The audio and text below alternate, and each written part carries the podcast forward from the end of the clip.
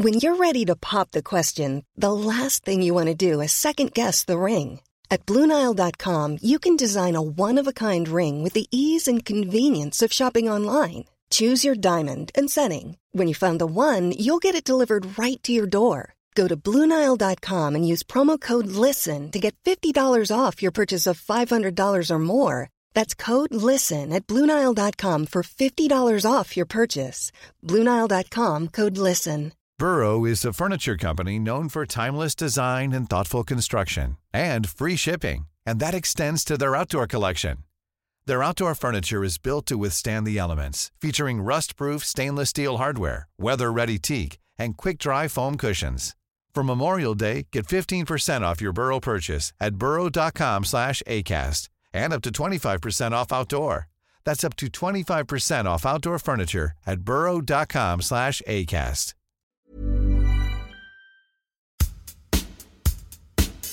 Ladies and gentlemen, broadcasting from beautiful South Bermondsey, this is Achtung Millwall. When I was young and just a boy, I asked my mother, what will it be? Will it be Arsenal? Will it be Spurs? Is what she says to me. Right to midfield, it's Wallace. Down the middle.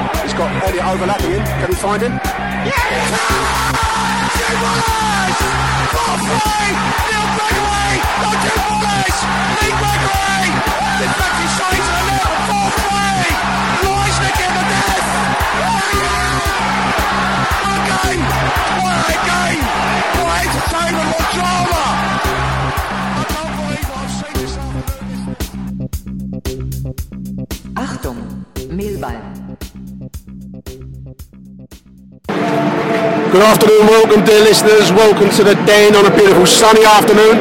My name is Nick Hart, you're listening of course to Achtung Millwall, the number one Millwall podcast, and you're listening behind me to the uh, sounds of Mr Roy Green.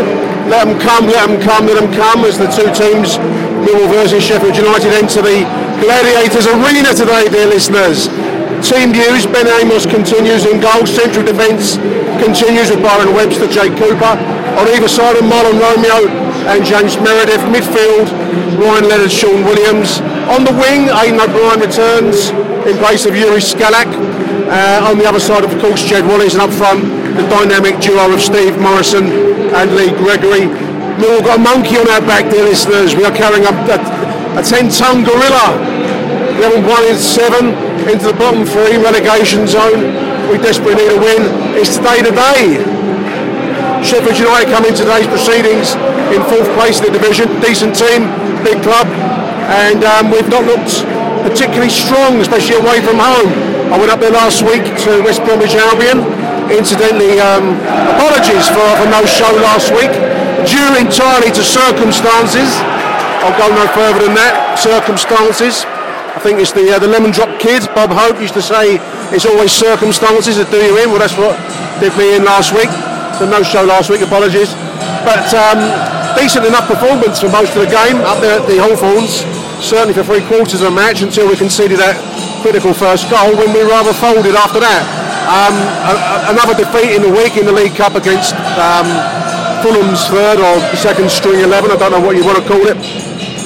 Um, another disappointing result, outplayed at times, but apparently we raised our game in the second half. I wasn't here for that one, I apologise for that.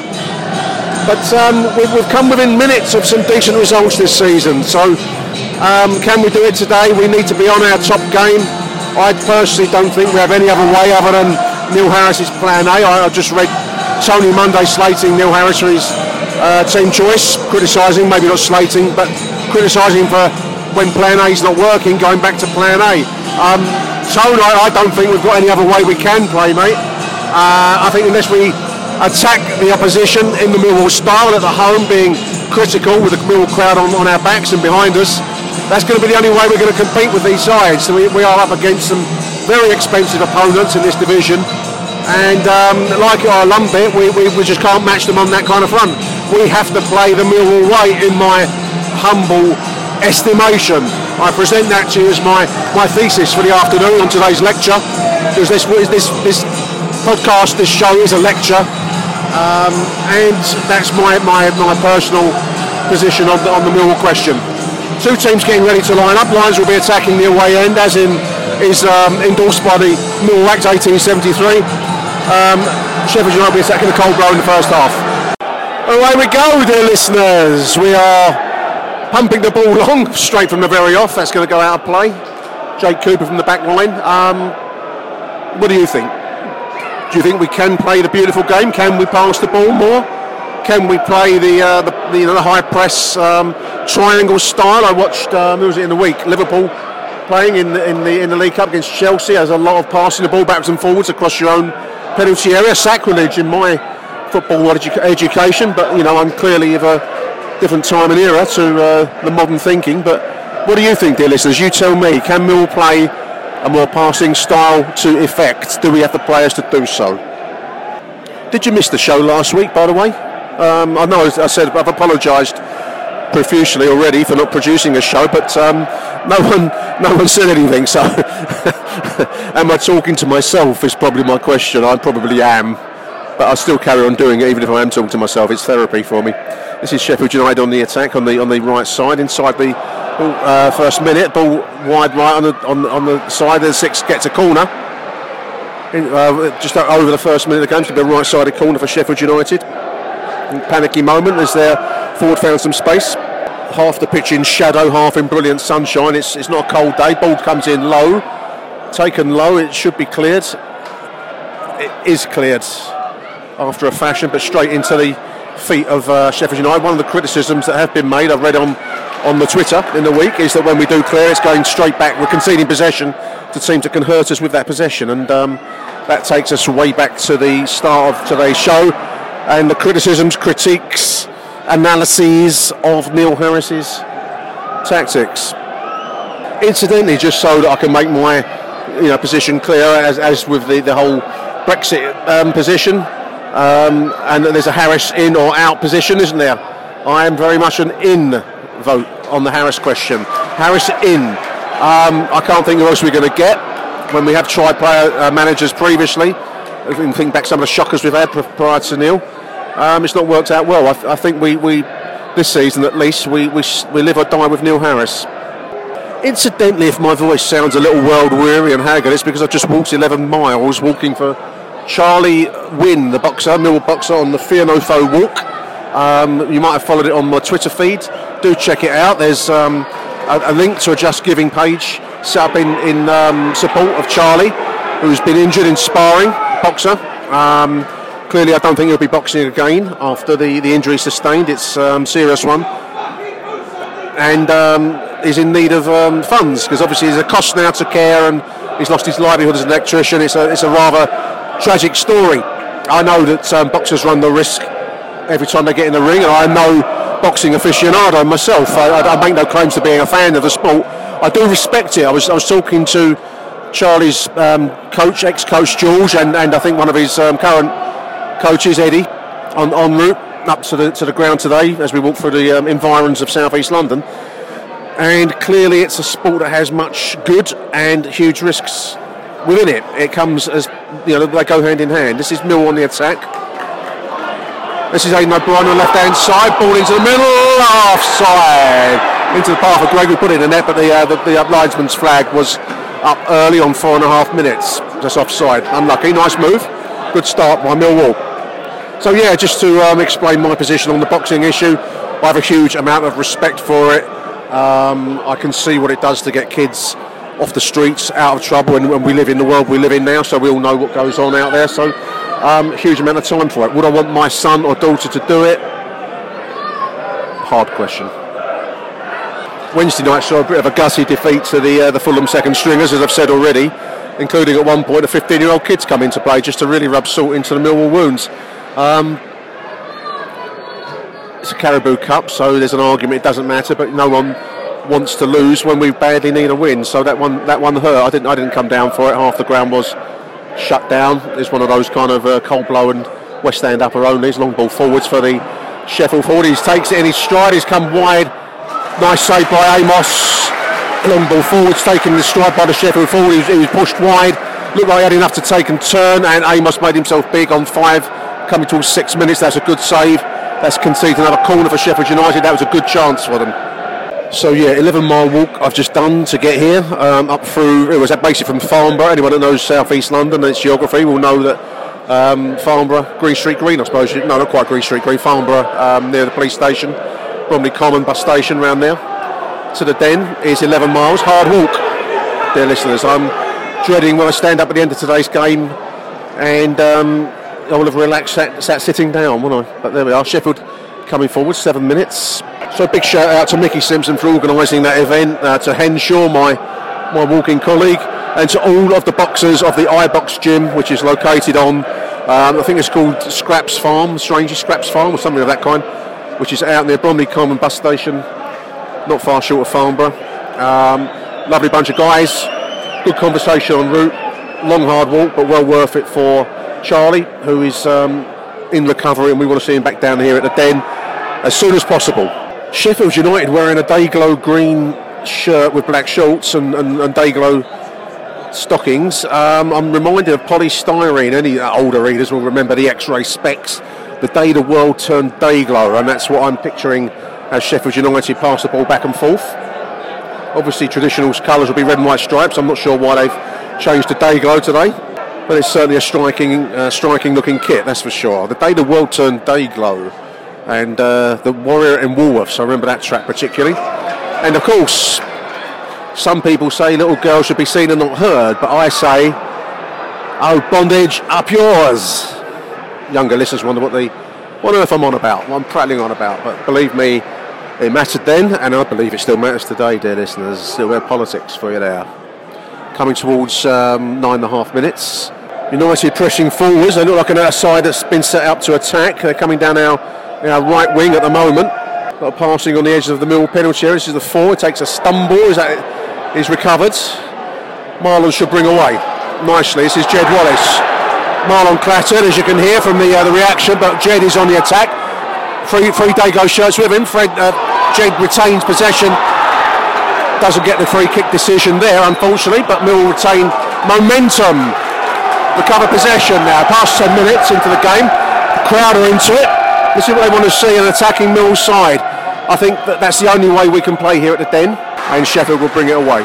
Is it big news or news that uh, Jordan Archer does sit on the bench today? So clearly some rehabilitation of Comrade Archer is going on within the Stalinist system that is the Mill, Millwall training camp. Um, he's, he's back on the bench, so perhaps he's recovered favour with uh, Comrade Great Leader and so, sits on the bench. One day maybe he'll reappear in a Mill shirt. I posed that question last night. A lot of people said no, we won't ever see him in a Mill shirt again, but we kind of are today, I suppose, aren't we?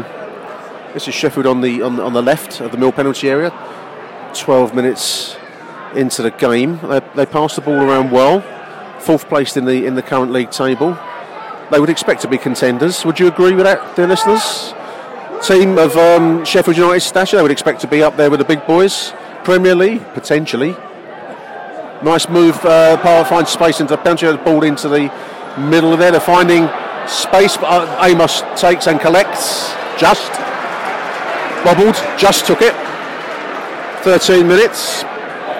They're looking a dangerous side coming forwards. They're finding men in space, which um, slightly uh, agitating me. But here come the Lions. Jed is attacking that left-sided defender a little bit too uh, vigorously there as he concedes a free kick. I think he's.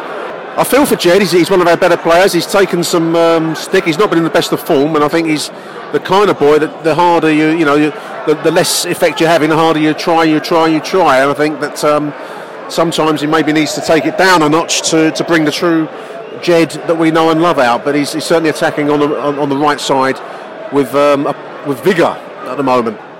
I used to have a, a couple of singles are printed in Dayglow vinyl. This is going to be a real stretch for the memory for um, anyone over the age of um, I don't know what 30. Won't know what I'm on about, but vinyl used to come in multicolours, and during the punk era, it was it was um, not uncommon to go Dayglow. Sheffield favour the passing the ball around um, in their own penalty area method as well. It must be some. Uh, it's clearly seeped down from the Premier League, and everyone thinks they've got to do it. They just about got it away there quite quite nicely. I, I wouldn't like it if we did it, but um, yeah, as I say, I'm old school in that way. remember some years ago, I was uh, back in my, uh, my my early 30s. I was seeing a, a- lady um, who lived in Sheffield, on the edges of Sheffield, place called Meadowhall.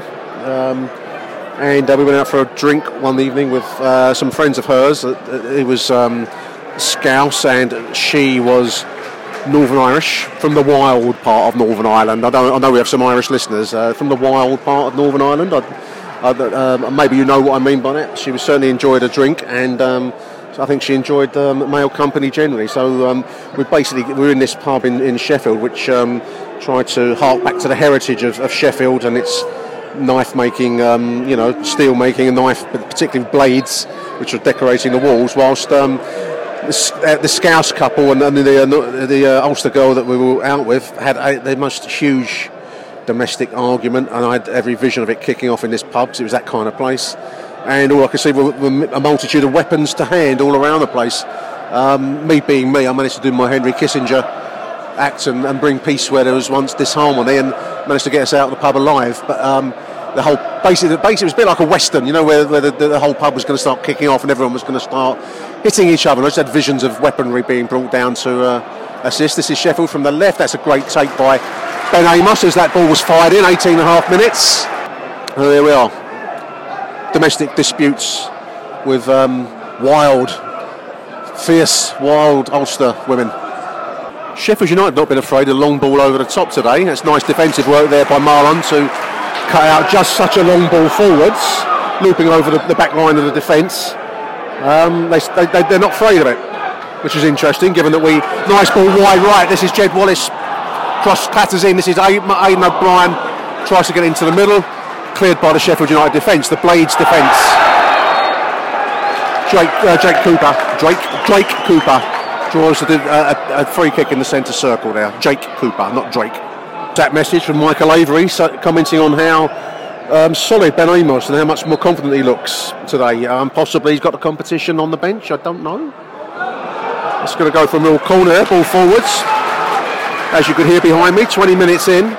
He does look confident in defence. I think we've not looked too bad. It's been a fairly even game. This is a decent side we're up against, so there is that caveat. In case you're wondering, I know you're interested, my feet are killing me at the moment. I dread to think what I'm going to walk home like, but there we are. I'm not one for moaning, dear listeners. Not one for moaning. So um, I might mention it later a bit. A comment from Harry in reply to Michael that Romeo is looking good today. I think he is looking good. Passing, passing, passing, dear listeners. Always to a Dayglow shirt. 16's going to have a go. That's looped over the bar. I think it took a deflection off of uh, Ryan Leonard there. Corner on the left side, 20, 23 minutes, coming towards 24. There's, uh, Mickey Simpson looking miserable. You all right, mate? I'm fine. I'm knackered. Yeah, 11 miles. Yeah. But Feels like it too, doesn't it? I have to say, Sheffield United fans, salt the earth. Tens and twenties and stuff they were putting in. So yeah. Nice stuff. Just follow the play. Ball in from the left side block there. That's good to hear, Mick. Free kick. Is that a penalty? Penalties awarded. Missed, uh, missed the. This must be handball. Talking to uh, to Mickey. Penalty Sheffield United. 24 minutes. I'm going to guess handball. Didn't see the incident. Apologies, dear listeners. That's a, that's a body blow. They won't show the replay inside the ground, of course. Lions have not looked too bad, but Sheffield have looked dangerous on on the on uh, on the attack. So here we go. 24 minutes penalty. Sheffield United, big moment. What are they going to do? Saved, Mystics! Saved! Saved! Pushed onto the crossbar. Listen, that's like a goal. Corner on the right side. We've got to defend it, out there, listeners. Massive, massive moment will it be? Could be. Blasted penalty. Touch tipped onto the crossbar by Ben Amos. Listen to the ground. In comes a corner though. Hang fire. Ball across the box. Over the bar. Wow, wow, wow. Big moment. Massive moment. Massive.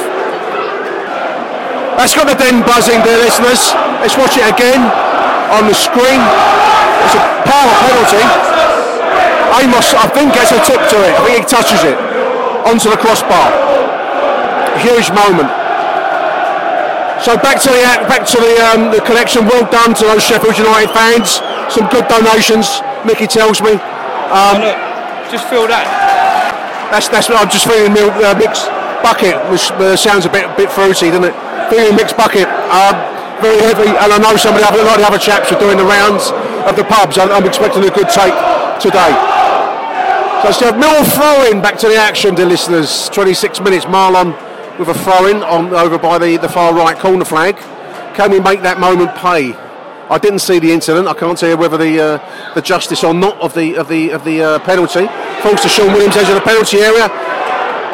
Tries to work some space, a little ball over the top. The four will will clear.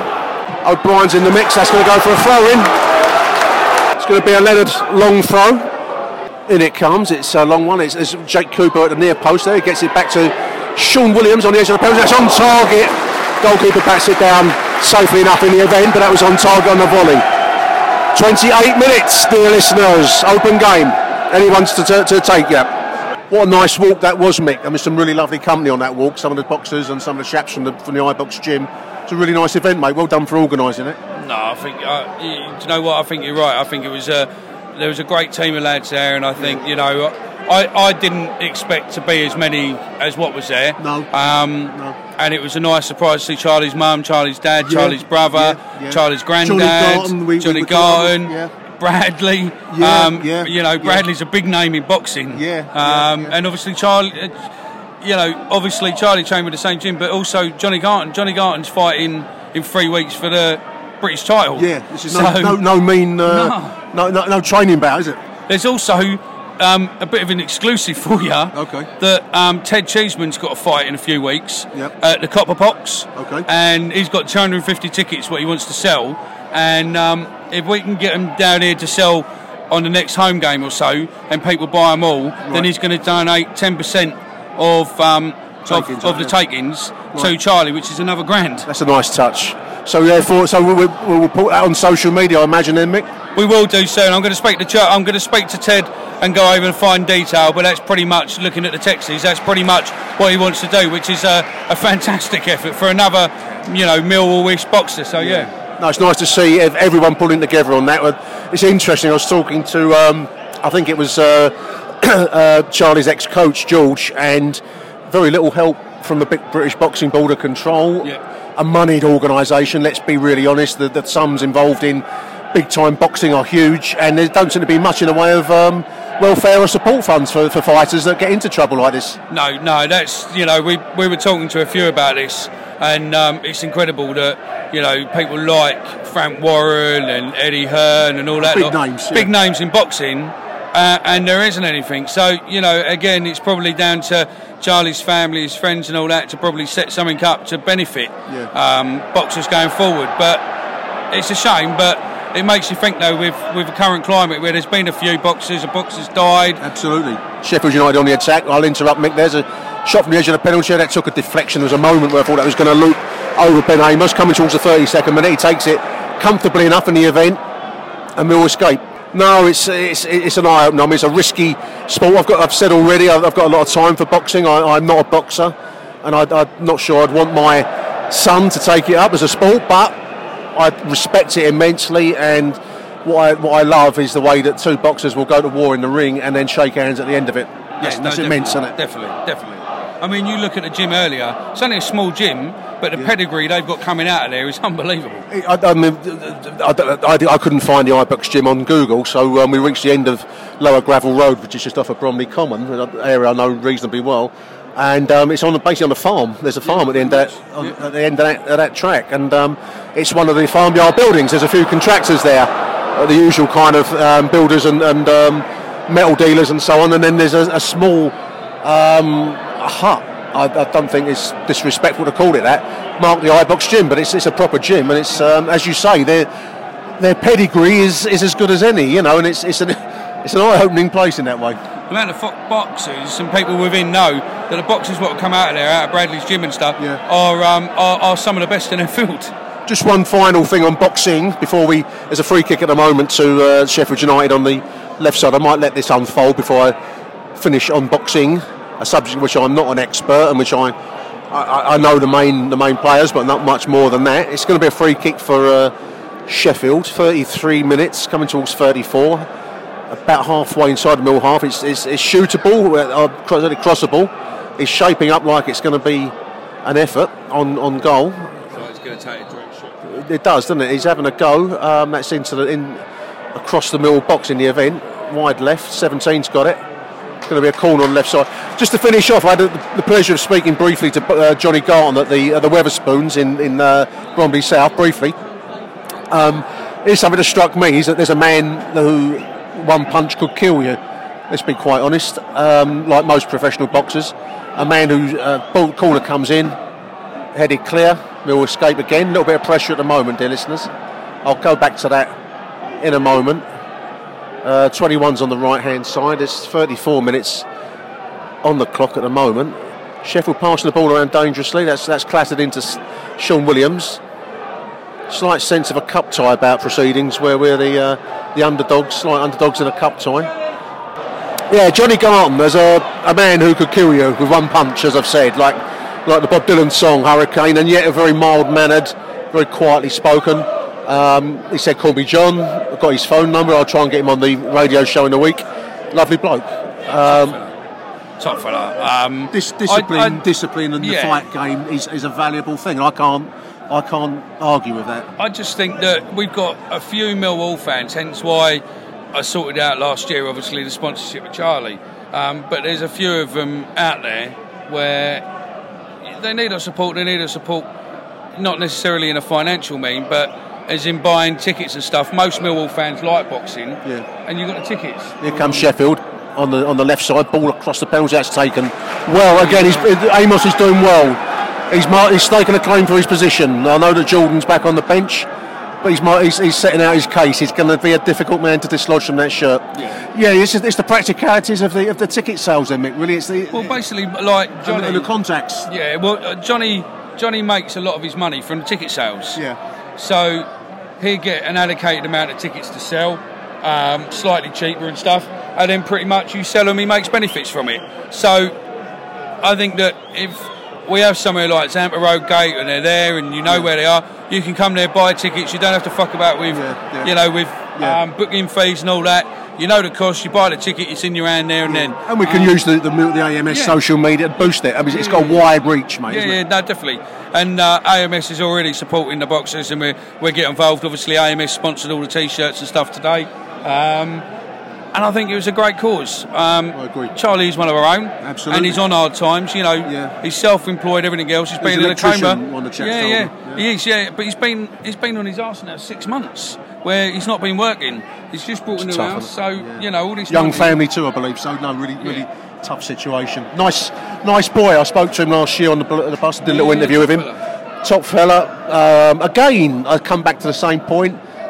Lovely, polite guy. Um, and yet, I wouldn't want to face him in the ring. You know, no, that's no. that's that's an odd combination. I find it a fascinating combination. I saw Johnny fight last fight, Yeah. and um, and he's a good fighter. Again, like Charlie, he's a head-on fighter. You know, he'll go in for it. Yeah. Um, and I think the fight with Johnny this year, with the British title, will give him something to actually work work for and probably test him a bit. So it's a good fight. So try and tune in on Friday night. I'm going to try and get Johnny Garton on the show, on the Love Sports show, and hopefully that will help assist a few selling a few tickets as well. Here come Lions. First break forwards for a little while. 37 minutes. Ball into the middle. It's going to fall to Meredith. Ball's looping around in the Sheffield penalty area. Up high. They're, they're going to clear it. No pressure on the free, and he does get the chance to clear it. Mystery donation on the uh, Charlie Fund, £360. I don't know who that is, Mick. Um, I don't know either. it's a mystery donation, whoever that is, 360 quid donation. Can only say, wow, thank you very much, whoever that person is. That's immense. Wow. Ball in from the right hand side, there's 1 0. Attack down the right hand side, ball into the middle. Headed home quite simply inside the, the six yard box, 39 minutes. Um, I'm afraid to say that we've been under pressure for some time for the half where we've broken forwards. Um, it's been a slight break in, in proceedings. It has generally been Sheffield United pressing down our wings and getting the ball back and forth across our box. We've dodged the penalty already, but that was um, a well taken, simple goal. Crossing from the right, headed home from close. Tough break, 1 0 down. Um, undeserved. I, I don't know it's undeserved. We, we've been pin, pinned back um, increasingly as the half's gone along. So um, when we've broken forwards, as I said earlier on, I've had a, a slight sense of uh, an underdog in the FA Cup. playing a bigger club. So I can't say we don't deserve it, but um, how do we respond? There's the question. Message from is wor- more worried rather than the goal and the 20 passes back and forth that led to the goal. Before we let the cross go over, says Harry. Always incisive, that Harry. You notice that? He's always incisive to the point. We have been overrun slightly at times. We've been pinned back too much in the first half. We have looked okay when we've got the ball forwards, but we haven't got that ball forwards enough. We've, they've had a lot of possession. Lovely angled ball for us is Lee Gregory. Tight angle, ball across the box. Off the toe of Aiden O'Brien. Chance. Lovely angle header from Steve Morrison and found Lee Gregory on the right side. He's too tight an angle to shoot. His ball was across the six yard box. Aiden O'Brien just lacked that moment moment um, head start on it. Could have been a goal there for the Lions. Half time, dear listeners. Mill nil, Sheffield United one. Um, I, I think we've probably been pushed back. I think we are, we are behind to the, the better side at, at the moment. Um, we, we have lacked a little bit of um, vim in our play. We've dodged the bullet with a missed penalty, but then obviously to concede as the half wore towards its conclusion is a body blow. Um, we've created a couple of chances late, and um, that's the way we're going to have to try and take in the second half. We have no other way to go than forwards, dear listeners. Any road up, I'm going to take you away now to a little interview I did last week to the author of a famous Mill essay called Because My Dad Does, uh, Merv Payne, Mill fan, living up north in Manchester. Um, it was my, my um, privilege to speak to Merv about a new book that is produced now on Amazon called Because My Dad Does. So let's go over to talk to Merv Payne at half time. Achtung, Mehlball. Ready to pop the question? The jewelers at BlueNile.com have got sparkle down to a science with beautiful lab grown diamonds worthy of your most brilliant moments. Their lab grown diamonds are independently graded and guaranteed identical to natural diamonds, and they're ready to ship to your door. Go to BlueNile.com and use promo code LISTEN to get $50 off your purchase of $500 or more. That's code LISTEN at BlueNile.com for $50 off. BlueNile.com code LISTEN. I'm Sandra, and I'm just the professional your small business was looking for. But you didn't hire me because you didn't use LinkedIn jobs. LinkedIn has professionals you can't find anywhere else, including those who aren't actively looking for a new job but might be open to the perfect role, like me. In a given month, over 70% of LinkedIn users don't visit other leading job sites. So if you're not looking on LinkedIn, you'll miss out on great candidates like Sandra. Start hiring professionals like a professional. Post your free job on linkedin.com/people today. Since 2013, Bombas has donated over 100 million socks, underwear, and t-shirts to those facing homelessness. If we counted those on air, this ad would last over 1,157 days. But if we counted the time it takes to make a donation possible, it would take just a few clicks. Because every time you make a purchase, Bombas donates an item to someone who needs it. Go to bombas.com slash ACAST and use code ACAST for 20% off your first purchase. That's bombas.com slash ACAST, code ACAST.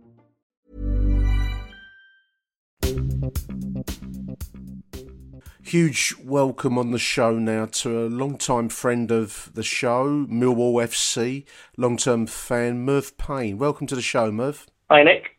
Um, now you are you're becoming famous, actually, mate, aren't you? Um, for your uh, your your essay, uh, because my dad does. It was an account Yeah. of how you came to follow the Lions with your dad, as I recall it. It was, yeah. Um, it was just after he passed away in 2007. Um, and slightly depressing, but it, it cheers up a bit. I was actually sitting writing uh, the eulogy for his for his funeral, as, as grim as that sounds. And I was wanting to sort of talk to people about the, the sort of bond we had, which was mainly Millwall. Right. And obviously, it sort of went on and on and on far too long for a, for, for the purpose. And in the end, I ended up just posting it on House of Fun Yep. to sort of as like a sort of because quite a few because I've been on House of Fun for quite a while. A few people have met me and my dad at the games, and Yeah. it was sort of my, my way of sort of letting people know what had gone on and, and our background. And yeah, it sort of um, ga- gained a bit of a life of its own in the end. It sort of it ended up all over social media and stuff like that, and the club got to hear about it, and uh, it ended up on an online magazine called Sabotage Times, which was um,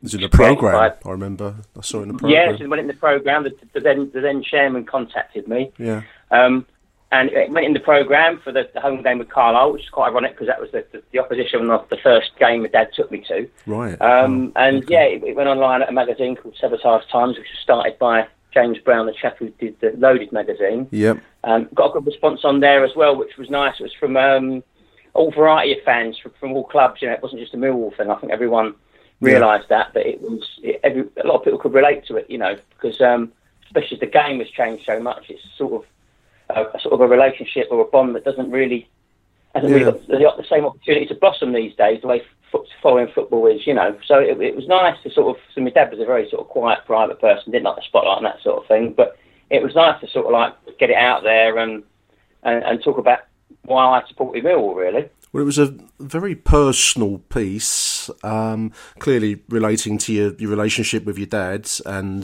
the kind of um, the ups and downs of that, I guess, Merv, and and the, and the Yeah, linkage and the separation, so to speak. I say personal, yet it spoke to a lot of people, and I found I always find these pieces quite interesting. They they reach further than you Yeah. think they will, don't they? Definitely, yeah. I think say a lot, of, a lot of people relate to it. A lot of the comments on the, on the online piece said, you know, you could replace Millwall for West Ham or Everton, whatever, and that, and that was me. Or, or a lot of people said um, my dad wasn't actually into football, but it was my uncle that took me, which was, I think, the case for my dad. It was his uncle that, took him to Millwall rather than his dad.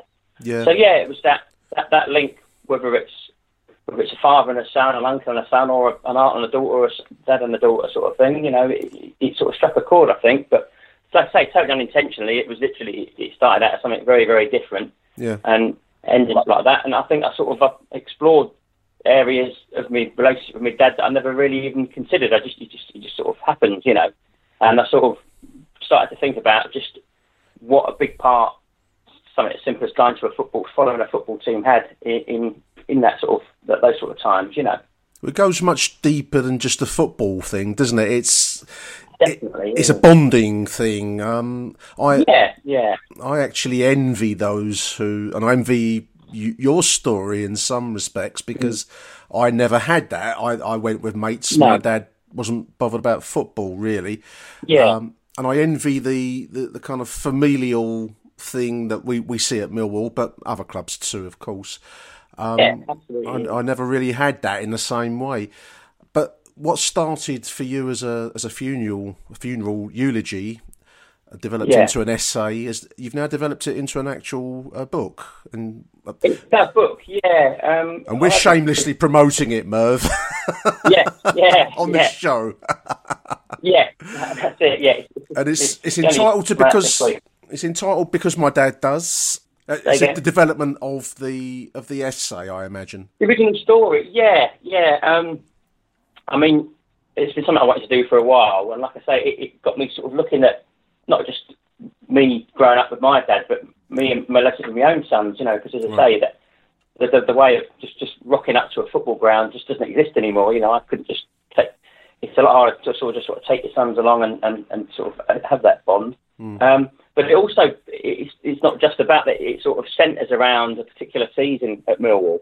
Um, because I think it's, it's 30 years this year that they that, that they won promotion to the first division for the first time, and a central part of my relationship with my dad and, and Millwall was this whole legend at the time in the early 80s of Millwall being the only London team never to be in the first division. yeah Um, and that was one of the many anecdotes my dad told me about when he was growing up following Millwall was how close they came in '72, which is the year I was born.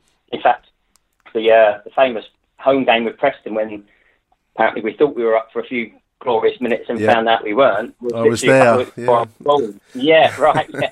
and my dad told me that story so many times about you know how, how close they came, how they thought they were up, and then they weren't, and then the whole um, team just seemed to disintegrate a bit yeah um, just you know they had a bit of a revival under um, Jago a few years later. But um, and then when I was taken in the late seventies, early eighties, you know the club was in quite a mess. And my dad used to say, "Well, that was the last chance I'll ever have to see him in the first division." You know, and and I used to thought that was well, you know, and they've been around about hundred years and they've not made it. And you start thinking, well, you know, this is something this needs to be put right. You know, we really desperately want to see Mill in the first division, not but. I'd like to see him with my dad, you know. I'd yeah to sit on the terrace absolutely yeah with my dad watching Millwall play the likes of Man United, Tottenham, Arsenal, Liverpool at the Den. And of course, 87, 88, the, one way or another, you know, it, it actually happened. Um, and the book really focuses around that season, to be honest. It sort of it goes off on all sorts of various tangents, going up into growing up in the 70s and the 80s, and it covers a bit of junior football and stuff like that. All things, Right. again, that, that, were byproducts of, you know, me getting into football with my dad. But yeah, there was that, that season, which was And- sort of, I suppose, in, yeah, that was when I first started travelling away to away games, and at the start of the season I wasn't allowed to go on my own, and I sort of contrived to sort of get to games, and my dad was never interested in going too far, and I managed to con him into going to a few away games, and and then there was times when the, the, the money ran out, and it wasn't possible to go to all the games, and different ways of following football, following your team in them days was obviously very different in the pre-internet days. You had to rely on things like teletext and Absolutely, and, and different stuff time. like that, you know. And Yeah. yeah. it was very very different. And I mean, we used to walk around the shops and like the, the, the department stores and go in the TV departments and tune the tellies in to try and find the score. Sometimes if you were, out. you know, silly things like that. And it could be hours before you'd even find out the score sometimes. And you know, the next day before you could see the tables, that sort of thing. So um, there's a fair bit of nostalgia in there. Um, but yeah, I sort of that was the season when I started to travel. I really properly got the Millwall bug. I was already really mad on them, but travelling away and really making some good friendships with people along the way. Um, and, and say getting my dad to go to some of the games, and of course that, that day at, at Hull, um, Yeah, a legendary day. Yeah. you know, yeah, um, and it sort of felt like uh, really achieving something, you know, something that, that my dad had always wanted, and, and I had be- sort of become wanted to, and it, it there was something quite um, significant about it, really. You know, there was something. In Yeah. fact, the whole of that year, 1988, even when we started in the first division, everything just seemed to click. Everything, everything seemed to go right, you know, and um, so yeah, it sent us a lot around that season because that was um, really iconic for me. And not long after that, um, when we got into the nineties, I sort of um, I moved away. I moved, Right. I moved up north and got married, and so things were never quite as intense again on the football side of things, you know. So that was really a sort of pinnacle season. I think, well, for Millwall fans everywhere, really. Absolutely. So, uh, and that season exists for me, and it sounds like a bit for you for your own reasons described in the book. Because uh, I feel Yeah. it like a dream. It's almost um, Yeah. like it, it happened, sure, but Yeah. it has a surreal quality still to this day. Absolutely. Yeah, Um, I mean, obviously, I did a lot of research, and um, I was gobsmacked at how much it was so fresh in my mind. But Hmm. thankfully, thank the, the, the beauty of YouTube, and a lot of the ga- some of the games are on there, and I was amazed at how clearly I remembered them. But but yeah, I mean, the the thing I think I touched on towards the end of the season, where we seemed to get a penalty every week for about four or five games. Those days are long gone, And, know, yeah, this is it. You think it's, I remember. I think I actually said, you know, this is a, following the team. You, you, you'd go months, years even without seeing a penalty, and suddenly, just just when we needed them, we were getting penalties. And we had Kevin O'Callaghan at the time, who, and as I said, with him taking penalty kicks, all you need to do is give him the penalty the kick, and he'd, he'd put it in. It was a given. You know, he was such a good penalty taker. Absolutely. And I remember a, a, a Palace supporting friend of mine at the time just being totally resigned to it, saying, "Oh, well, you've done it. You're up now. There's nothing's going to stop you." And it was just such a beautiful sort of feeling. That, and that, although in the back of your mind, even on and even at Hull when we went one nil up, there was that thing, "Oh, what if we mess this up?" You know. And I was thinking about my dad and that that day at Preston when they thought they were up, and I thought, what if I I have the same sorry tale to tell my kids? You know, 40, 50 years down the line, and but you did feel that it was it was it was our time, and it, and it, it like I say, it was like a dreamlike sort of season where everything just seemed to click. It was it was quite bizarre. Absolutely. Now the book is is on Amazon, Merv. You can- is, yeah, yeah. um, searching on Amazon for uh, because my dad Because my does. dad does. Yeah. Yeah. I think yeah, I think most people know. So anyone who knows original story um, knows it as that. I think that it, it made a lot of sense, and Yeah. so there are some other elements as well in there that, that relate to that. So, um, but yeah, there's a lot. There's a lot more besides. To say there's a, a great big dollop of nostalgia here and there, sort of music of the time and that kind of thing. But um, hopefully, there's something in there for every, everyone, not just not just Mill supporters really, for just football supporters in general and lovers of sort of nostalgia and all things 80s. I think will appreciate it as well. Absolutely, it's a fantastic subject. Um, anyone who's never read Merv's essay, um, do so, or better still, pick up the book. I'm just searching on Amazon whilst I string my conversation out to keep Merv on the line. I'm just waiting for it to load. Um, there it is. Uh, Merv Payne, P A Y N E, because my dad does is the title of the of the of the piece and it's on Amazon for nine pound ninety nine. That is bloody Yeah. good value, and you get it for free UK delivery, dear listeners. Yeah. Um, it's in stock now. Well done, Merv. That's a fantastic um, project. Um, for, a season that exists in all of our collective memories, and, and what a way to Definitely. commemorate it, mate. Merv, Nice really one. appreciate your time, mate. Um, that Thank you, book Nick. again because my dad does by Merv Payne. Get it on Amazon. Get it on. Get on it now. Why don't you? Cheers, Nick. Achtung, Mehlball. Well, teams are back out for the second half, dear listeners. Welcome back. No changes, so far as I can tell, on the Millwall side. And who cares about the Sheffield United side? Big mountain to climb in the second half, dear listeners. We're a goal behind. Second goal probably kills us. If we can get an equaliser and bring the Den into play, then anything is possible. So, everything to play for. Sheffield the away end, Mill will be attacking a cold blow in accordance with Her Majesty's parliamentary legislation. It's been an average performance so far by Millwall, but we're up against a decent team who have not played averagely. They've certainly taken their chance when it fell their way in the first half and exploited the fact that they've uh, let a penalty go by. But this is a corner now for the Lions. Enough about the opponents, because we don't really care about the opponents, do we, dear listeners? Then it comes from the right side. It's floated deep. It's towards Jed Cooper. That's a one! Fantastic goal! Beautiful here by Jake Cooper! Straightforward goal. Ball across from the right hand side. Met at the far post by Jake Cooper. Heads home. A one all. Let's watch it again. And it comes. Deep, deep, deep. And it's just met bang on by Jake Cooper. Heads it home. Great goal. Nicely Great goal, taken. nicely taken. Beautifully taken goal by Jake Cooper. That's one all. They should settle a few nerves. He's a big lad as well, isn't he? He's a tall boy. He's a tall boy. I, I couldn't leap to my feet there, dear listeners. After an 11 mile walk, I become slightly set in a kind of a seat position, and we scored the goal, and I kind of staggered to my feet rather than leapt like a salmon leaping from the Atlantic Ocean Gulf Stream at, the mating call of the lady salmon. I'm afraid lady salmons, for me, would have to wait a little bit. I'll have to get to them later on. One all, 47 minutes. Sheffield immediately onto the attack. That's a deep cross. That's going to go behind for a corner. Mahlon's put it behind. Left sided corner. The uh, 16 takes. Near post ball. It's across the penalty area. Just evaded the forehead of Aiden O'Brien and evaded everyone else's forehead as it ran across the six yard box. Sheffield pull all the way back inside their own half now, but they do have possession. Ball forwards to uh, Jake Cooper. Back and forth at the moment, dear listeners. Ball into the box. Um, Williams will, will partially clear. It takes a, rebound. Free kick given. I don't know what for. I thought that was actually a moment of danger as it fell to the 17 from a, like a looping deflection. But um, free kick given. So thankfully that ends that little passage of play, dear listeners. Brave tackled by Byron wins possession from the order, ball forward, finds Lee Gregory, through on goal, he takes, he turns, 2-1! 2-1! Beautiful take, Lee Gregory! 50 minutes, the dead explodes!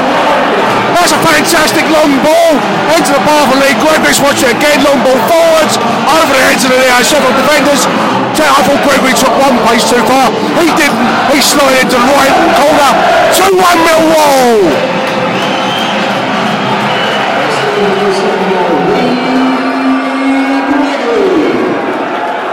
Well, there you are. You can hear what that's done to the den, dear listeners.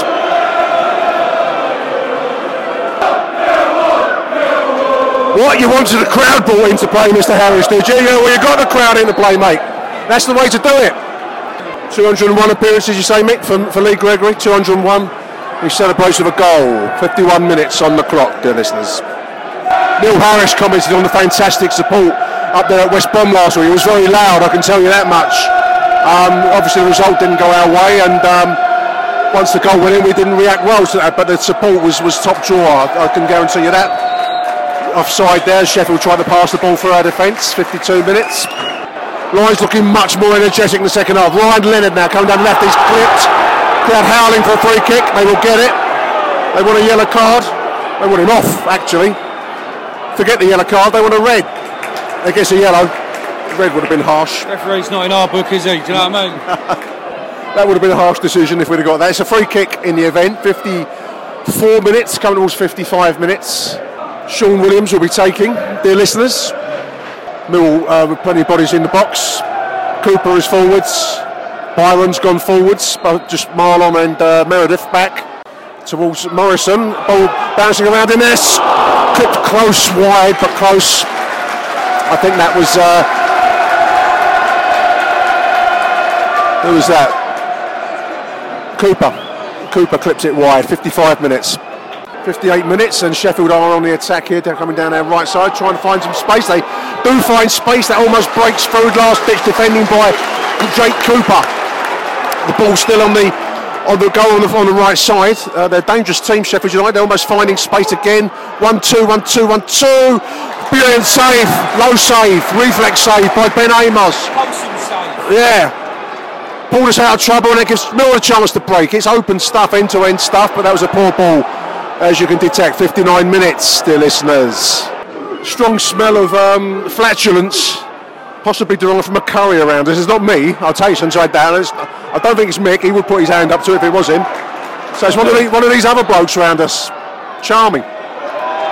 Ball, ball loose there. Normally it's like the smell of Woodstock. Today it's the smell of a farmyard. Steve Morrison mastered the dark arts, a little push on the um, Sheffield player as a, throw from Mill defence. Pushed him forwards, won the ball.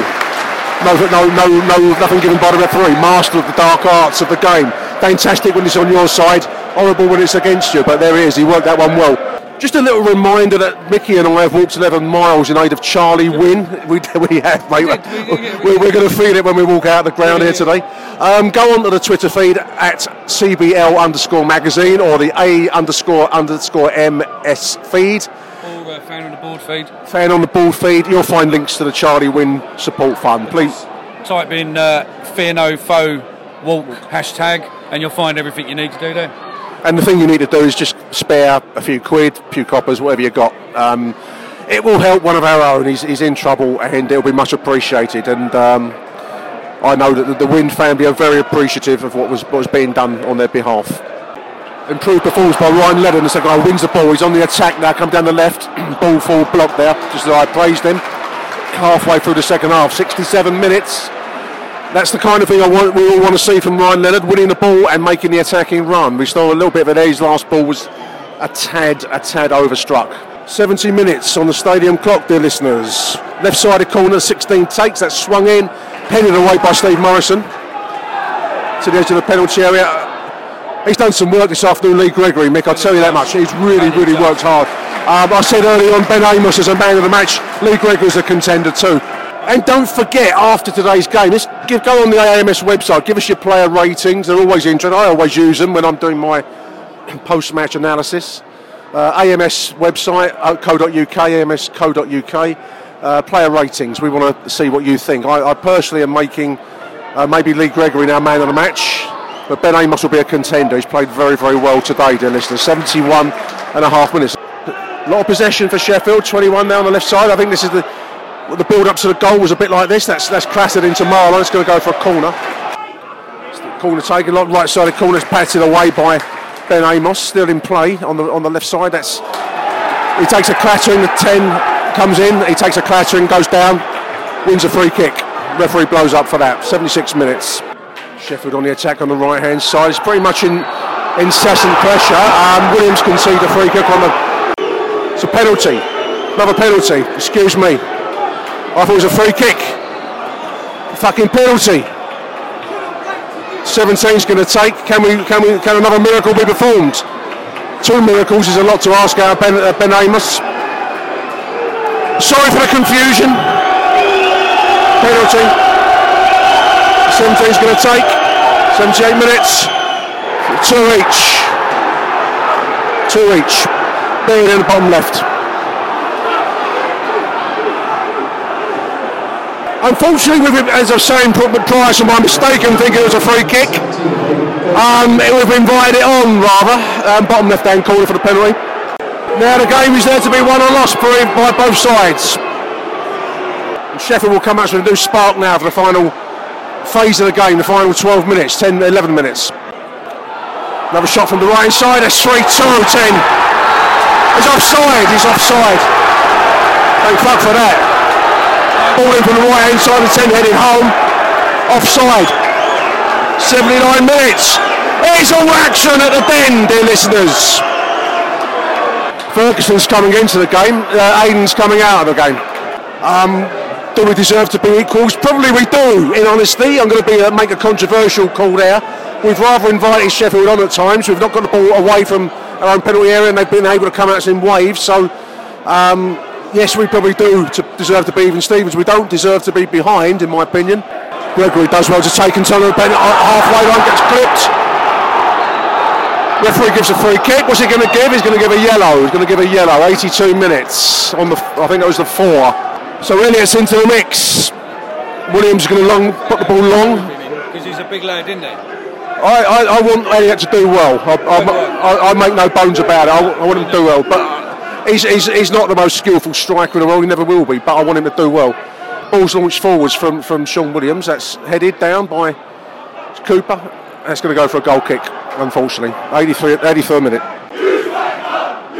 Sounds like someone needs to check in with the uh, Weight Watchers courses. Sheffield have been dangerous all afternoon, dear listeners. They're coming down now our right hand side. They retain the ball well. One of the better teams we've played in that way, I think. Um, balls into the mix. That's taken nicely by Ben Amos. He's looked very solid for me this afternoon. I know he's been beaten twice, but that doesn't tell the full story of Ben Amos's contribution to the game this afternoon. But now comes Sheffield United again, the 22 down the down the uh, the left side. He gets the ball back dangerously so, then Cooper should get a header to it, he does. But straight back to, to, to Sheffield United. This is incessant pressure, dear listeners. It's um, touched 3 2. 3 2. On the right hand side, ball back across the goal in front of the six yard box 3 2. 88 minutes. Gutter! It's a fucking gutter, dear listeners. Well, it's going to be a disappointing loss this afternoon, dear listeners. Um, it's been a good performance at times in the second half. We've come up against one of the decent sides of the division. We've been um, pulled apart at times as they've attacked, but we've given it everything we've got to give. I do worry that we are giving everything we've got to give, and we're coming up second best against some of these sides. Um, to play well and get beaten is, is, as I've said earlier on, is relegation form. I think we're in for a very, very difficult season ahead. Survival will be as much as I'm going to aim for, and we'll do well to achieve that. Last chance alone, look, huge ball launched forwards from Ben Amos. We must be into the last seconds of proceedings. Ball bouncing around at the far end. It, it falls to um, Romeo's pushed wide. I don't think he's going to get anything on that. He's, he's played well this afternoon, Mahlon Romeo. Man of the match for me so I think I'll go for Lee Gregory, but but um, Ben Amos has done well. He's falls to Shane, Shane Ferguson. He gets runs straight into trouble. There it is. That's the end of the game, dear listeners. Millwall 2, Sheffield United 3. Um, overall, I think that's probably uh, a tough result on the Lions. I think we did enough to get back for at least a point in the second half. Um, and as ever, unfortunately, we're letting games go at the end of the match. Tell me, stop me if you heard this song before. Um, there we are.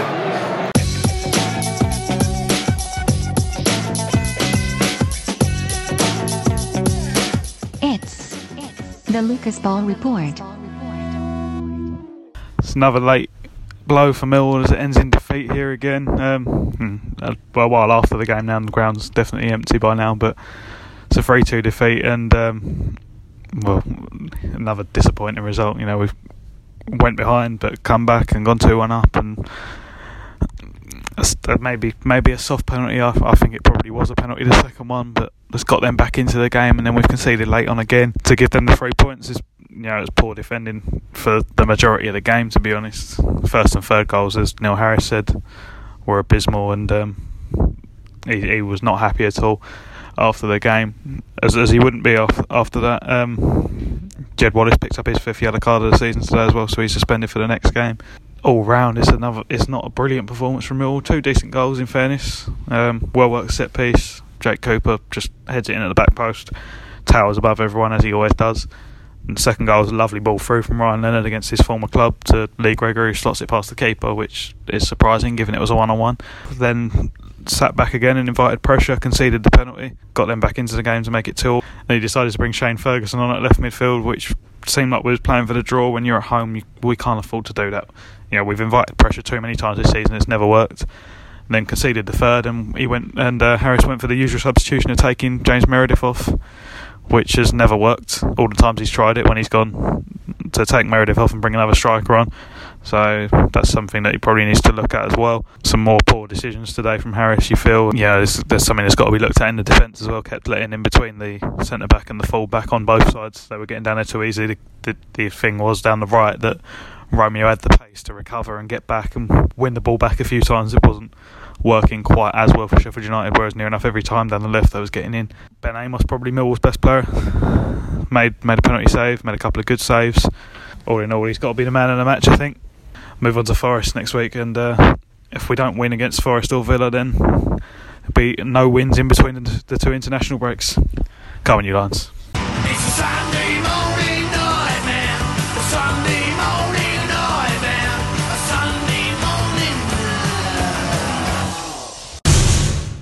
There's a saying in politics, ladies and gentlemen, that all political careers, and I think also all football management careers for that matter, in the end, um, end in failure. And I think after that result yesterday, Neil Harris is sadly, I think he's teetering on the edge of failure as, as, as a football manager. It's certainly the most difficult period under his tenure. Um, what is it now? Seven, eight um, games without a win, and something like eight goals conceded in the last 20 minutes of the games at the Den. Um, leads being thrown away to end in defeat.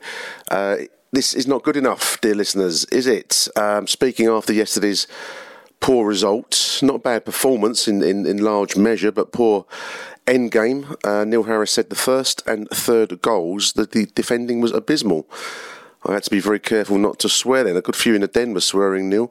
Uh, he goes on in the post match press conference, speaking to Lucas Ball here. Uh, if the dressing room has anything about it, they should lift themselves up now. I keep picking them up. Somewhere along the line, as a player, you have to stand up and be counted. And they didn't do that today. Worrying words, in, in my honest, honest opinion, dear listeners because the moment when a manager starts to berate his own side, uh, Mourinho falls into this trap a little bit, doesn't he?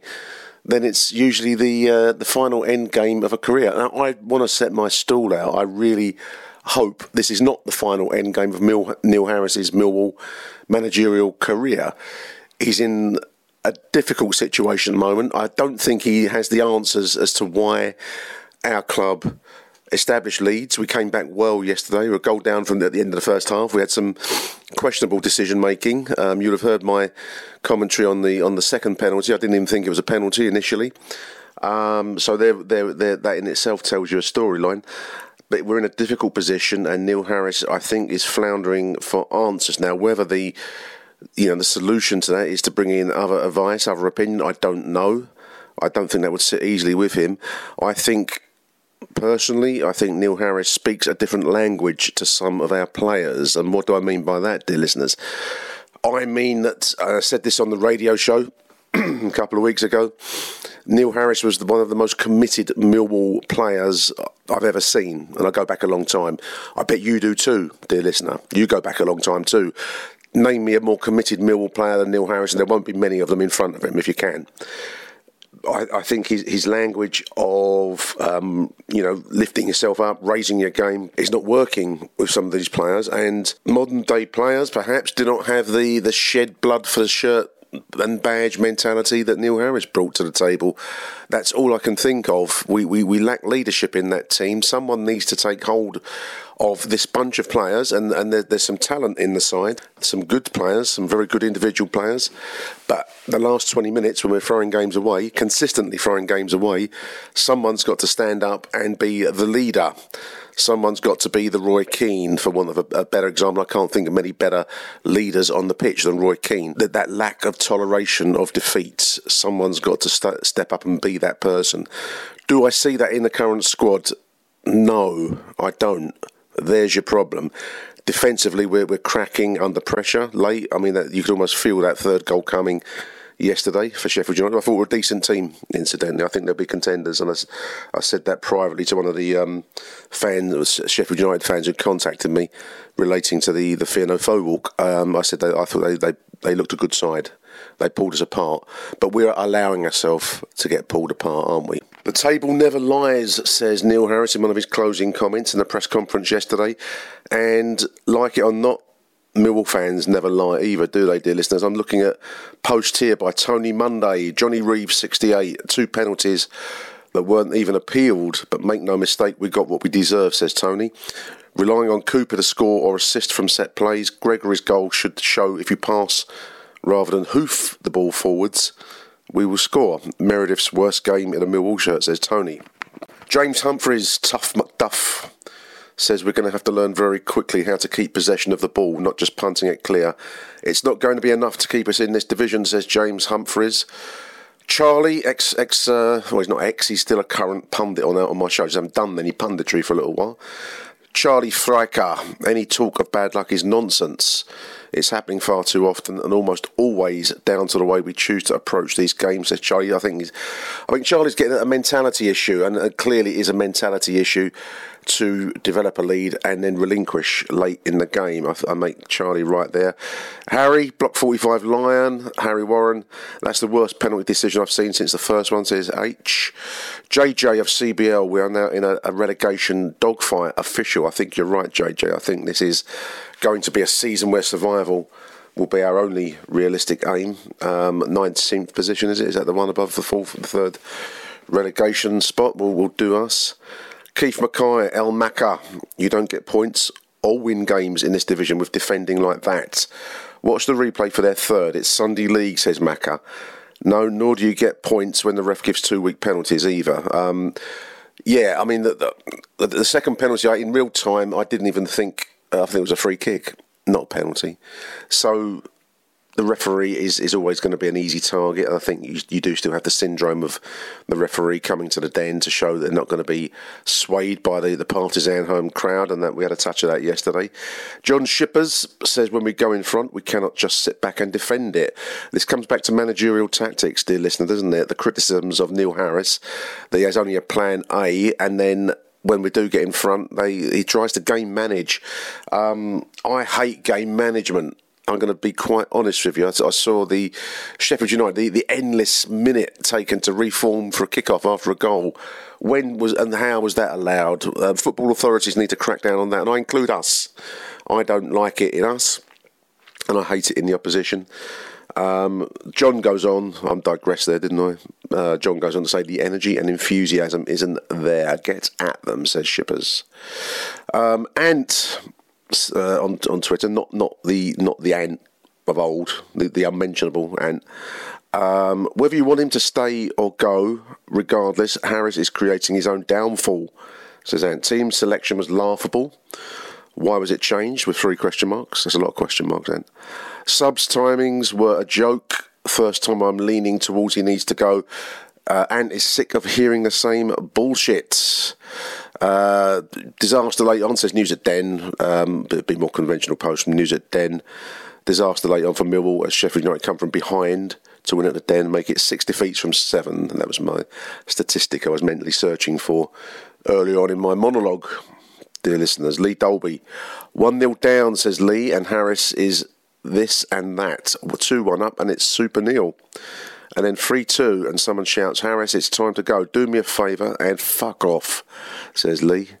How about the players start stepping up? I, I make you right, Lee. Um, and I've said this before. It, it comes down to the players. Eleven players on that pitch. Give Harris the time he deserves, or who else comes in and who knows better? That is a question, dear listeners. Who else is going to come in, knows our club, understands our club, and can do it better? Um, I can't think of many contenders. If you can think of any contenders, post them on the, the Twitter.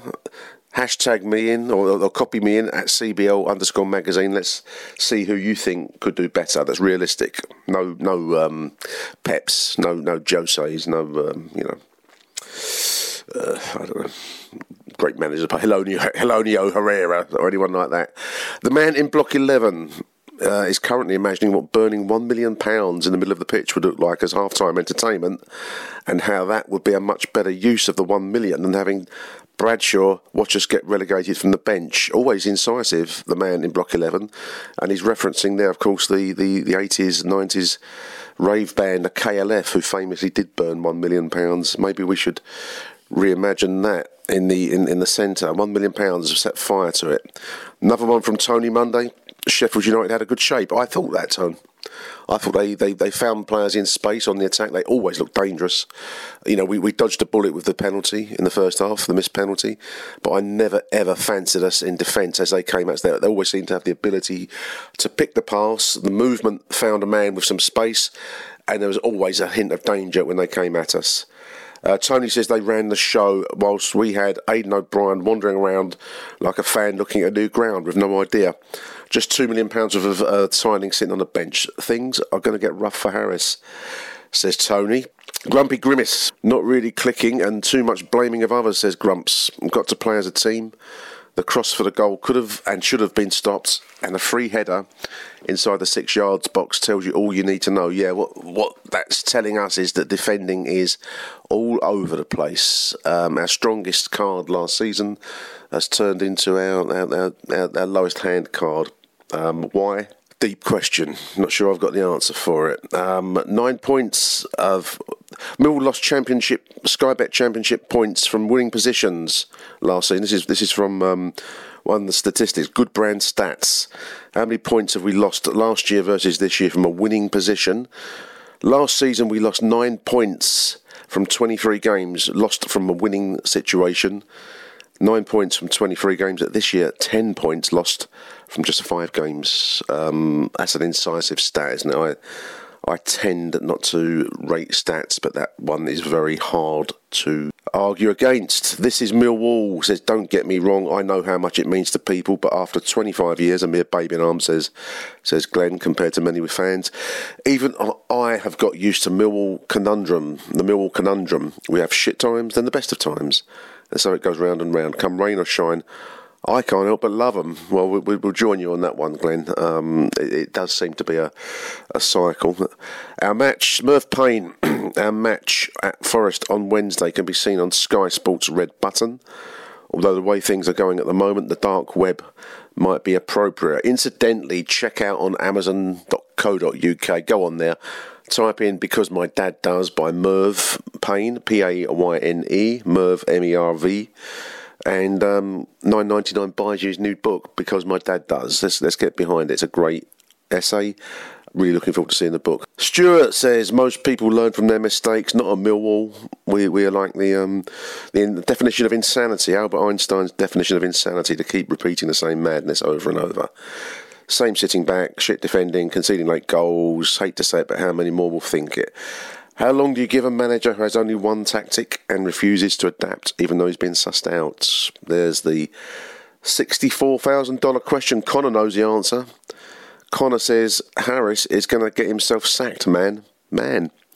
It's kind of like um, like like a hippie boy from from the you know on on, on route perhaps to, to Woodstock, man. Uh, Shaggy from from uh, Scooby Doo pains me to say it, man. They don't say man. I'm, I'm adding a lot of man. In. I'm going to add mans into it. Pains me to say it, man. I can't keep playing the same players who keep failing you. You dig? He didn't say that either. Once again, why are we not rewarding a goal with a start for Elliot, man? One million pound signing also on the bench again. He's playing his mates. Worst thing you can do, man, says Connor. And finally, it will be finally. I've had enough. You've had enough. You've heard it all before. And finally, Lions Bite says he found out today that a young lion called Dan, who he sat next to in Block 4 for many years, passed away recently in extremely sad circumstances. I guess he was in his 30s and leaves a young son. Puts mere football into perspective. RIP Dan, I join you with that Lions Bite. I don't know Dan, but that's a sad story. That's one of our own lost in, in, in his early 30s, leaving a young family behind. Um, yes, it does put football into perspective. Yes, we are probably in a relegation dogfight, one that we may or may not survive, and we may find ourselves back in League One. But as Lions Bite rightly points, there are bigger things in this world than that. And um, Neil Harris, I wish him all the best. I, I hope he has enough uh, nous to pull us out of trouble. If he doesn't, next season we'll still be going for Millwall, won't we? Arrivederci, Millwall.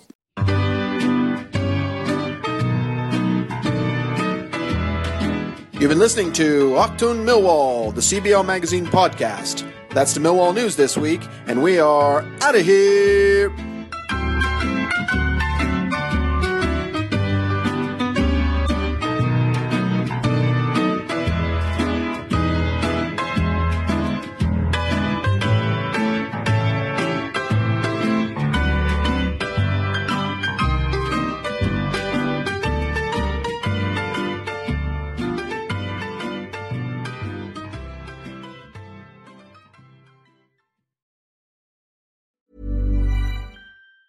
Hi, I'm Daniel, founder of Pretty Litter. Did you know cats tend to hide symptoms of sickness and pain? I learned this the hard way after losing my cat, Gingy. So I created Pretty Litter, a health monitoring litter that helps detect early signs of illness by changing colors, saving you money and potentially your cat's life. Pretty Litter is veterinarian developed, and it's the easiest way to keep tabs on your fur baby's health right at home. Go to prettylitter.com and use code ACAST for 20% off your first order and a free cat toy. Terms and conditions apply. See site for details. Planning for your next trip?